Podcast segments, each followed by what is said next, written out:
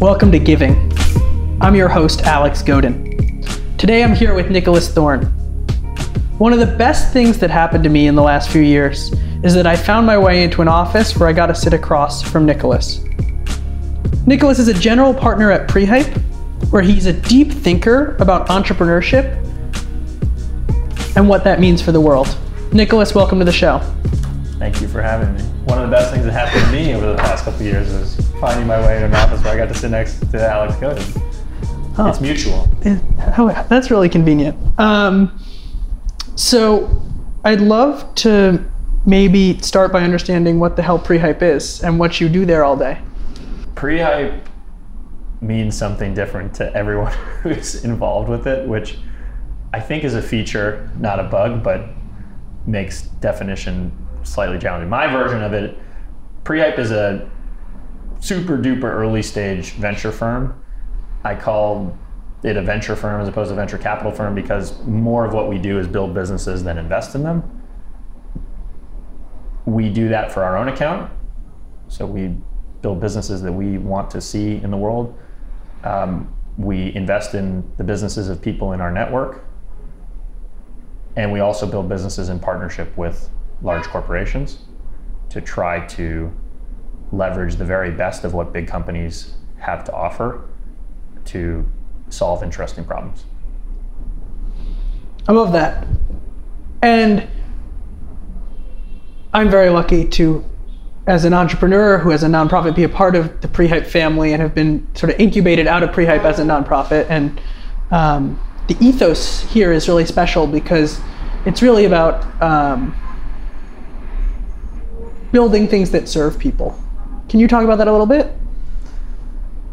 I think when you look back to the so Henrik, who started Prehype, who been on the show as far as I know, um, had an interesting insight that was mostly self-serving seven or eight years ago when when we kind of got into starting Prehype, which in his mind the world of business building had never was never going to be the same. It had changed uh, forever. And the primary version of that was that if you think back like 15 years ago, or I guess maybe 20 years ago at this point, if you think about the ingredients for building a business, you have something like um, a, an entrepreneur who's passionate about and interested in solving a problem, uh, an interesting problem to solve, and the capital to kind of make it all work.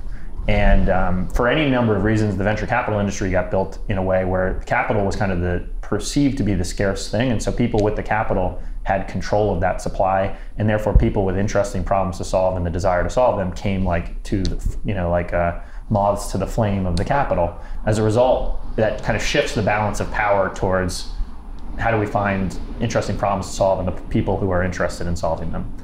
Um, and so I think Henrik knew from a long time ago, and I give him a lot of credit for it, that being really good at finding problems to solve and the people with whom to solve them was actually going to grow in value, appreciate in value, and become more important as part of that ecosystem. When you couple that with a kind of an institutional bias towards thinking about businesses through the lens of that a really good business really understands the problem they're trying to solve.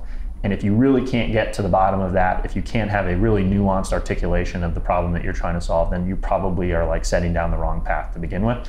And you should always be coming back to that as some version of North Star. And so that's been kind of baked into the methodology from the beginning. And, and it starts to like kind of percolate into the culture very quickly because everyone that's ever, what everyone talks about is like what's the problem you're solving what's the problem you're solving and it's a little bit nauseating at some point because you're like all right i get it i get it there's there's more to this than that and there is but um, it's kind of a baseline foundational concept that has just become very much a part of the organization And baked into the idea of a problem solving is that it's a solving a problem for a person. That it's not necessarily that's solving a problem in the world and solving a problem for a person. I think so that's right. I think knowing who, like the customer, quote unquote, of that, of who, who, who's gonna, whose problem is it, is is crucial to understanding it to begin with, and really being able to try to address it. So yeah, it becomes personal at a level of it's it's not in the abstract, it's not academic, and I think that then cuts into more of like the approach, which is to say, let's be really good at at satisfying some customer in whatever context we satisfy them um, and you've obviously advanced the model here of thinking about the different ways to satisfy that customer and the different formats and business models, if you will, through which to do that. But let's be super clear about who our customer is and let's figure out how to satisfy them. And then and then if we're doing that and we're doing that economically and all these different things then there's a business there's a kernel of a business to be built. But you ought to know who that person is and you ought to be able to find them and get in touch with them and satisfy them. And if that's like the first step of any of this. And when you look at the successful businesses that have come out of pre-hype a lot of them are about like really helping a customer whether that's roman which helps um, men with erectile dysfunction really live a fuller life, or BarkBox, which helps uh, dog people really love their dog and serves those dogs, or Managed by Q that serves both office managers but also cleaners in a really humane and respectful way. Yeah, I think they all have the people who have built those businesses who have been entrepreneurs and residents or partners here are you know keenly aware of who the customer is they're they're serving and trying to find a different way to do that. And so if you're kind of a student of the businesses that have been built out of here, which is probably as much as I can claim to be, um, that for sure is a common denominator. And you look at the Bark team who, you know, I think I don't know that it shouldn't be surprising that the buyer of dog products are not dogs. They're the people who own the dogs. Uh, and so they've always used this word about dog parents and just the, the verbiage is dog owner versus dog parent is a nuanced twist that demonstrates that you understand something about the way that person perceives themselves that maybe everyone else who's serving that market does not. And so, and in the Roman case, obviously Zach uh, has a very personal relationship with this problem. But I remember talking to Zach actually the first time. I was like, "Come on!" I, I kind of like gave him a hard time. Um, I was like, you know, selling ED pills over the internet. That kind of sounds like cliche or you know kind of business building for the sake of business building or at least that's what i kind of asked him. And he very quickly like dispelled this notion and and and i appreciate that he did and um, laid out this long-term vision about men's health and how erectile dysfunction is this early warning indicator of bad health and all these different things that he knew for himself. He knew based on his father being a physician. He knew uh, based on having gone out and talked to other people about this. So yeah, it's a it, it is a very it is a common denominator and, and probably something that we, we should actually lean into even further with the businesses that we, we try to invest in or build or support, which is if you're really not passionate about that, it's probably not got a lot of legs. I think that if you're summing that up in one word, it's empathy, right? It's empathy for the customer, and for you, I think having spent some time with you, the word empathy and going back to this idea of giving in the podcast really goes back to your upbringing and your family. Can you talk a bit about that? Yeah, I, I'm hesitant to like claim a lot of ownership of, of anything like that, but um, but yeah, I you know I think I grew up in I think that what, what you're alluding to and what is specifically relevant to this conversation is uh, I grew up in a, a family where uh, my mom, who is a total badass, was always very actively engaged with organizations in our community. Um, oftentimes was starting those organizations or being a good partner to and sounding board to the founder of organizations, and specifically with a focus around um, inner city education.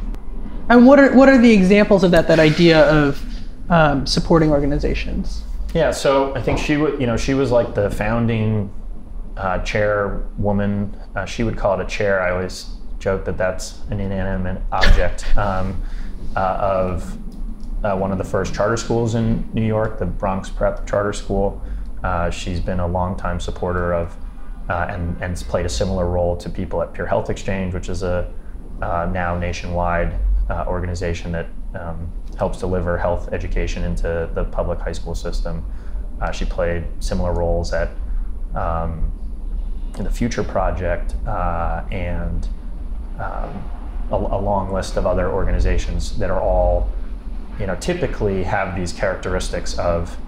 Uh, and she's been a long time a friend and partner and mentor and supporter. I, I think is fair to say of uh, Rich Berlin at Dream charter school, formerly Harlem RBI. So there's a long list of people who I think uh, you you could probably talk to, and she would be terribly embarrassed uh, to have this in any version of public air, uh, but but who, you know, I think think of her as one of their early advisors, board members, uh, investors. Uh, what you know, to use a more kind of not a for-profit term, um, and I think she's you know really enjoyed playing that role and has dedicated massive time and energy and resources to um, trying to be a good you know partner to those people. But what does that really mean? I mean, literally on the most practical level, it's it's uh, people coming to you know meet with her or her going to meet with them and and talking through the very basics of what they're doing and are they doing it at enough scale? Are they? And I think one thing you and I have talked about is there's this kind of interesting dynamic for nonprofits in particular of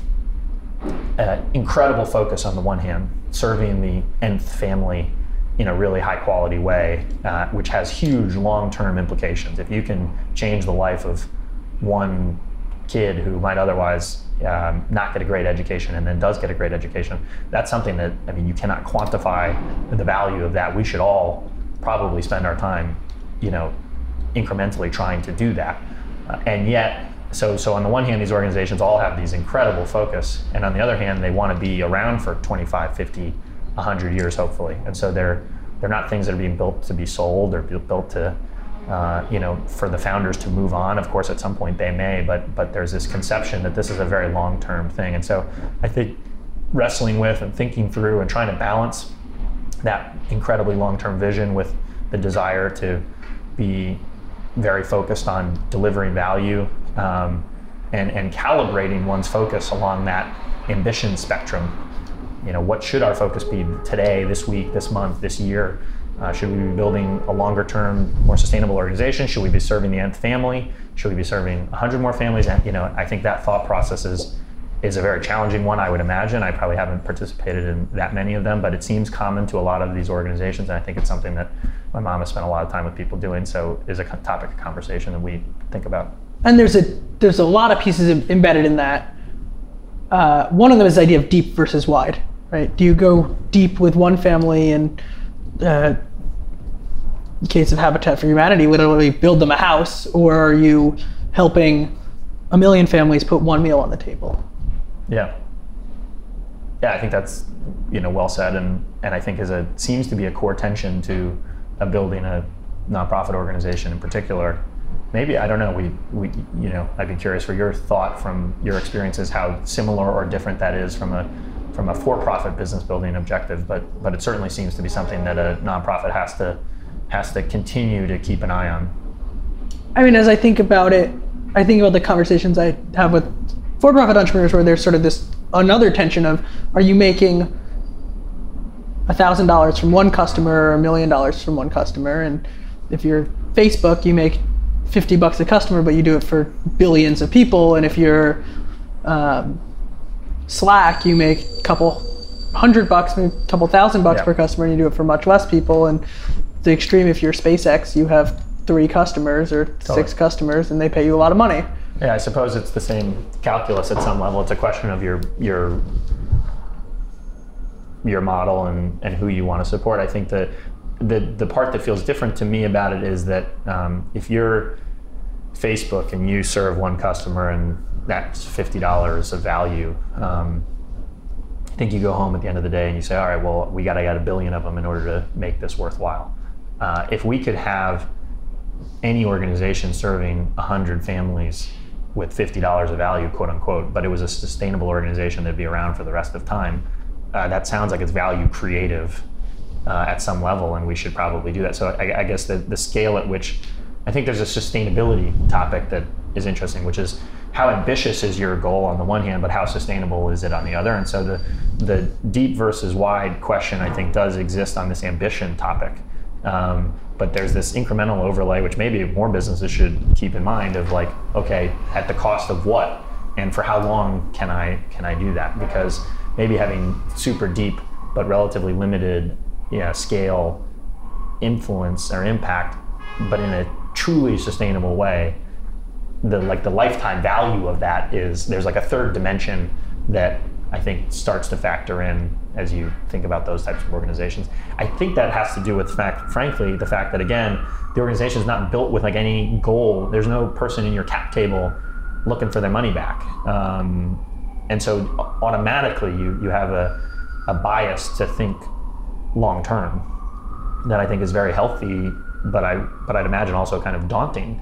And I think that in some of the conversations I've had with nonprofit founders, it's actually risky. That when you look at the sort of s- success stories of nonprofits, there's a little bit of a trap at a couple million dollars a year in revenue, hmm. where you know you're going to keep going and you know you're going to be f- serving people, and you know you have that you do your gala every year and you raise your two million bucks and you're still in still able to do that work. And I really respect the people who are doing that, but for me coming from a startup background and for you coming from a startup background we come from a world of go big or go home right Yeah. that and where you acknowledge the economies of scale right Yeah. so i have a nonprofit and we um, deliver groceries and we uh, know are really gunning for significant scale because we know that if we have that significant scale the cost of the groceries that we deliver to low income families plummets that when we do buying when we're buying a million dollars worth of groceries we spend less uh, per eggplant And I think there's something about. I, I would actually argue that um, a lot of entrepreneurs, like for-profit entrepreneurs, let's call them, probably struggle with a similar thing, which is the the energy. Even though they have that attitude of go big or go home, or whatever the right word is, they continuing to lean into your ambition is, a, is an exhausting exercise, right? Um, and every day requires that you kind of level up and, and get out in front of your skis again and uh, just continue to push that forward lean into.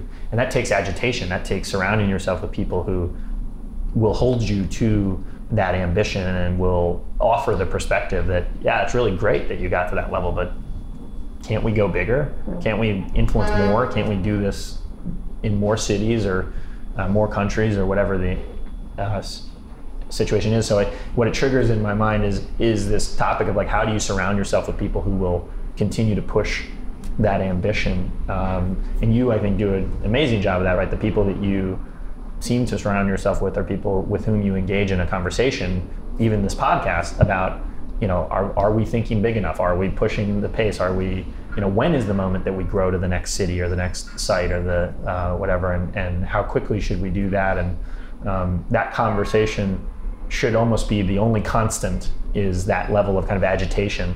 But I think that takes a community at some level and a group of people who you kind of enlist in a process of saying, hey, please agitate you know please remind me that this is my goal and my ambition. And um, and maybe in particular in a you know that might be baked into the DNA of a for-profit company because there are these incentive structures that almost force the conversation. And so I wonder if in a nonprofit context um, that's the role of your advisory network. And so super important that you be very effective at picking that group of people because if you don't surround yourself with people who will agitate everyone will get comfortable and who knows what happens.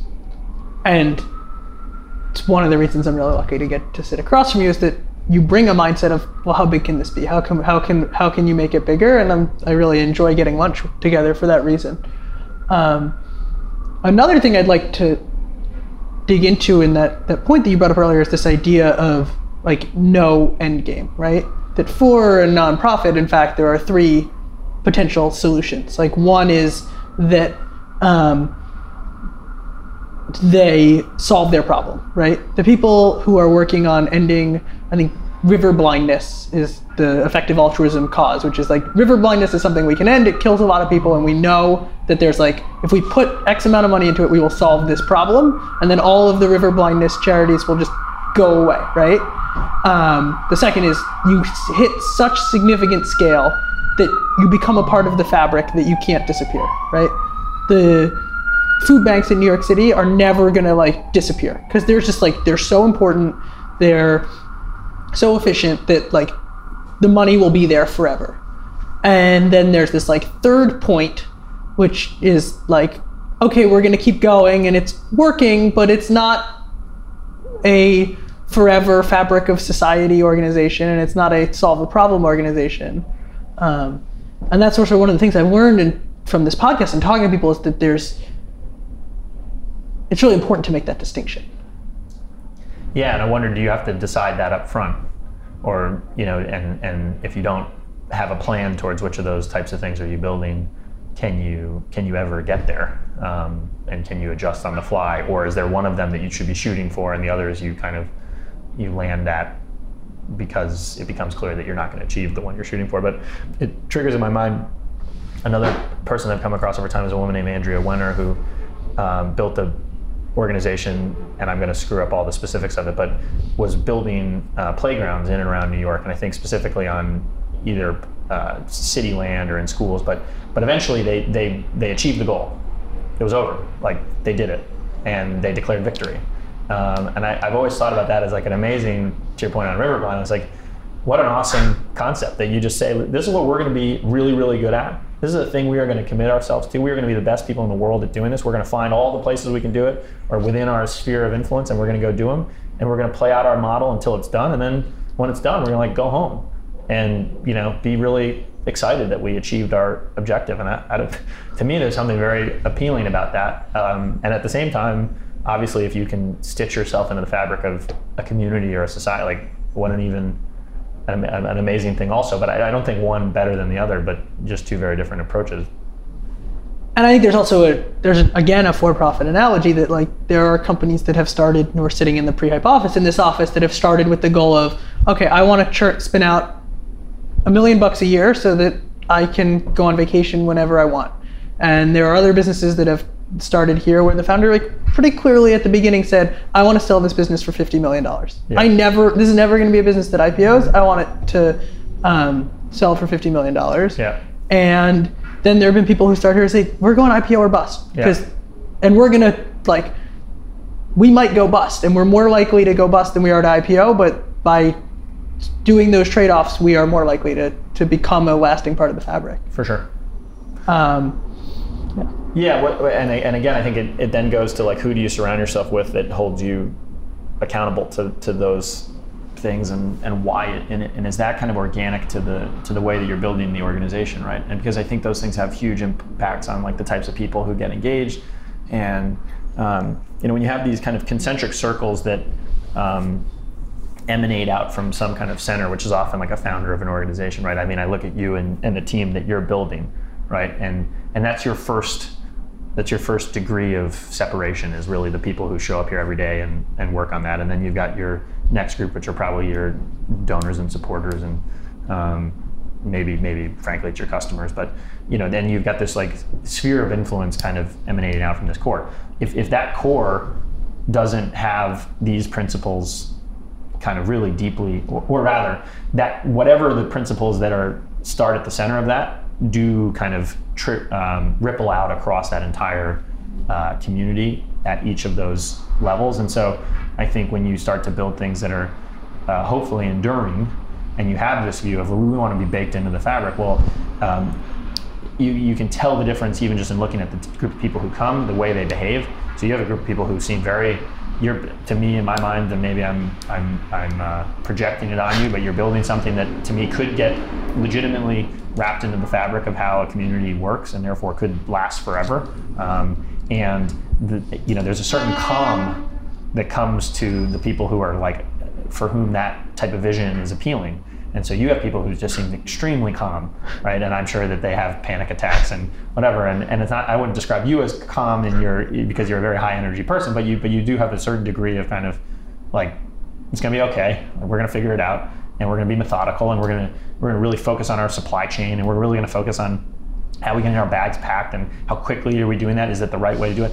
Not because we need to be 10% faster in order to save 10% more money, but because if you can build that muscle memory and if you can make it teachable to steal your own phrase to the, the nth person, it just makes it so much more likely that you're going to build something enduring. And so you start with this very core of like, I'm going to make something teachable. And that's part of how you are creating this system that's, that's very uh, more likely, seems way more likely to me to, to endure than were you building something that was like, hey, we're going big, we're going home, and therefore let's just impact, let's keep churning through people because like the, our bigger goal is like how do we touch all these people and and that would that to me would have a degree of like franticness associated with it. I don't think either one is right or wrong, uh, but it, you can tell from like the, the second, third, and fourth employees like what type of demeanor do they have in terms of like what tone that is being set from the core.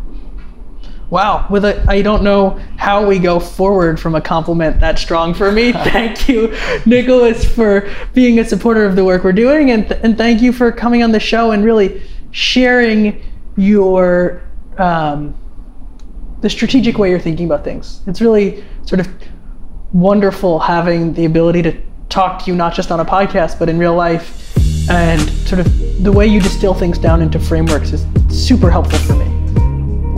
I'm sure the outro music will be on, so I'll just compliment you again, but with Be Cold. I think you are extremely purposeful, and I think that's first of all contagious, and so I think the people around you are more purposeful because of that, and certainly I am. Um, so it's a pleasure to talk about any of this stuff with you because I think it is a good opportunity to reflect for myself, and so I enjoyed it. So thanks for having me. Well, thank you. Giving is brought to you by Lemon Tree Foods and produced by Alexandra De Palma. Special thanks to Anna Koppelman. See you next week.